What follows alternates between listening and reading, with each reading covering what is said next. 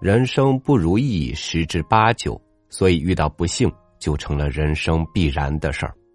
此时不幸的人、送关怀的人、陌生人，所有的人心态都不一样，但是因为这同样的不幸而在内心起着变化。与您分享叶浅韵的文章，请不要打扰别人的不幸。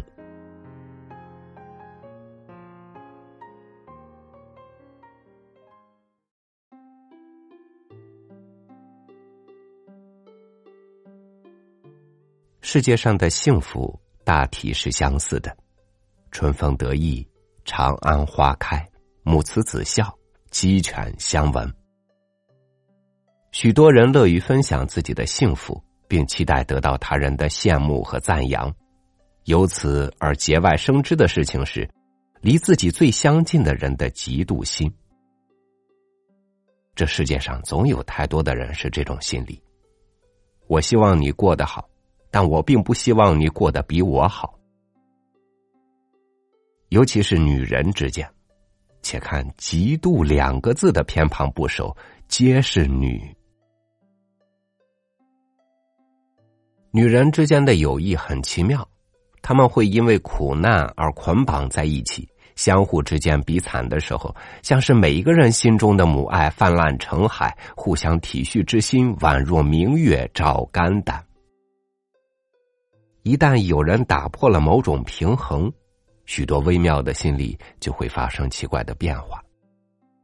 如果其中有人脱颖而出，他们会因某一件细微的小事指向一个共同的敌人，想在这个人身上刨出他的一切不好并放大，生气时恨不能一掌扑死。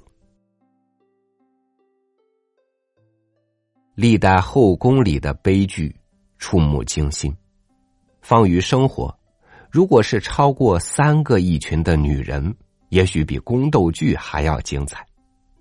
3天红花，4天紫草，谁敢说谁真摸到了女人心呢？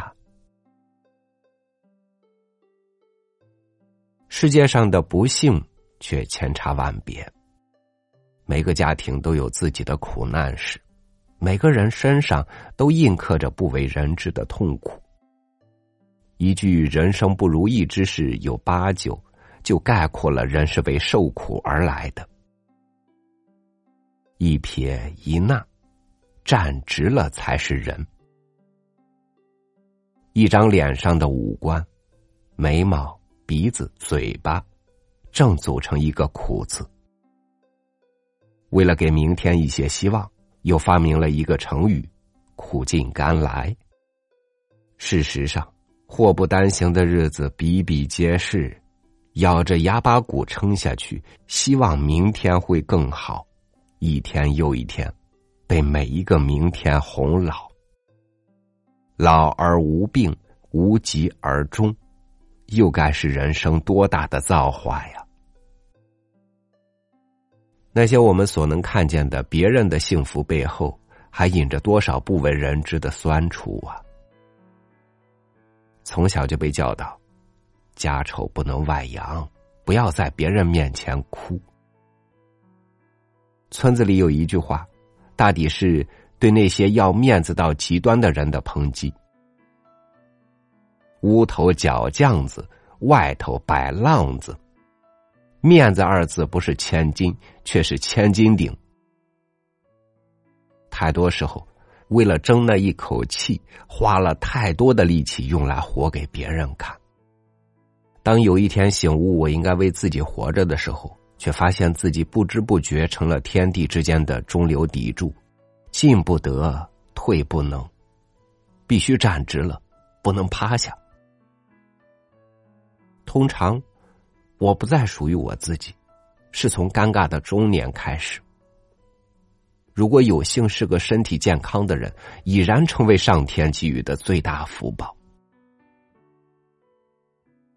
面对生活的赏赐，幸与不幸都成了长在自己身上的骨肉，再不会像年轻时那般轻薄愚蠢，听见明星丑闻、贪官落马、敌国动荡就会心生快意。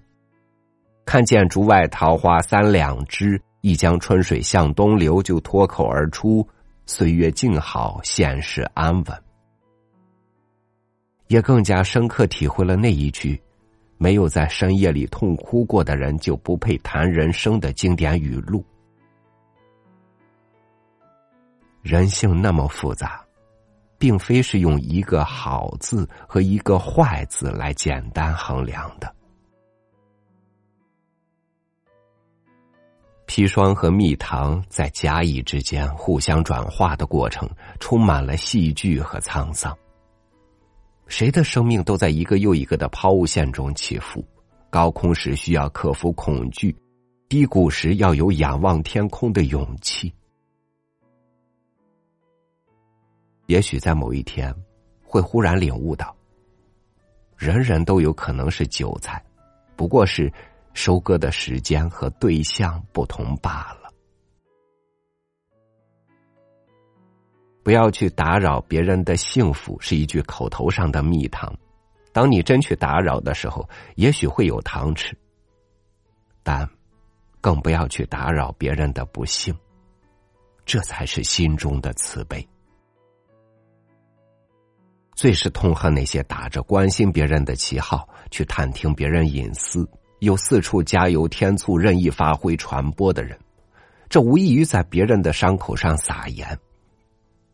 谁知道压死骆驼的最后一根稻草在哪里呢？雪中送炭是一种品质，因其稀少才显得可贵。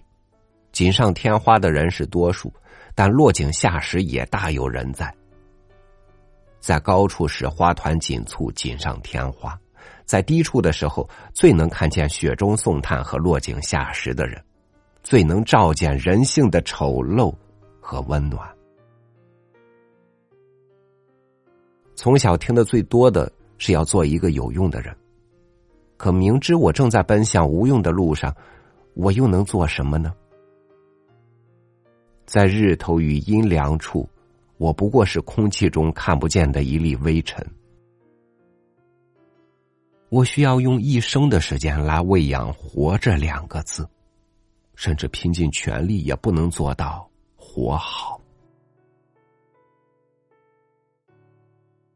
当你溺水想抓住一根救命稻草的时候，却发现围观的人大多是举起手机想发条朋友圈看热闹的人。所谓修养，大概也不过是这样。当一个人在低谷中匍匐时，如果你不能帮助他，就不要去打扰他，笑话他，请给他蓄积能量的时间。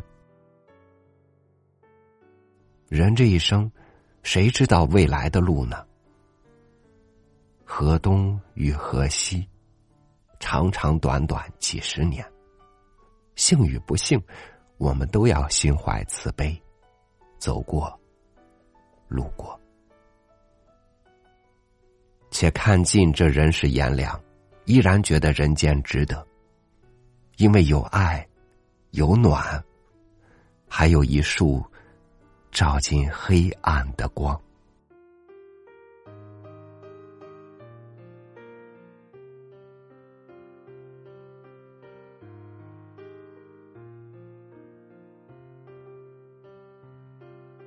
喜庆的事儿往往传得不远，并且很快被人淡忘，人们反而更愿意去提及那些不幸的事儿，在他们那里去表达自己的善良关怀，更是去体会一种因为自己没有遇到这种不幸，就反而好像是幸福了的满足感。感谢您收听我的分享，我是超宇，祝您晚安，明天见。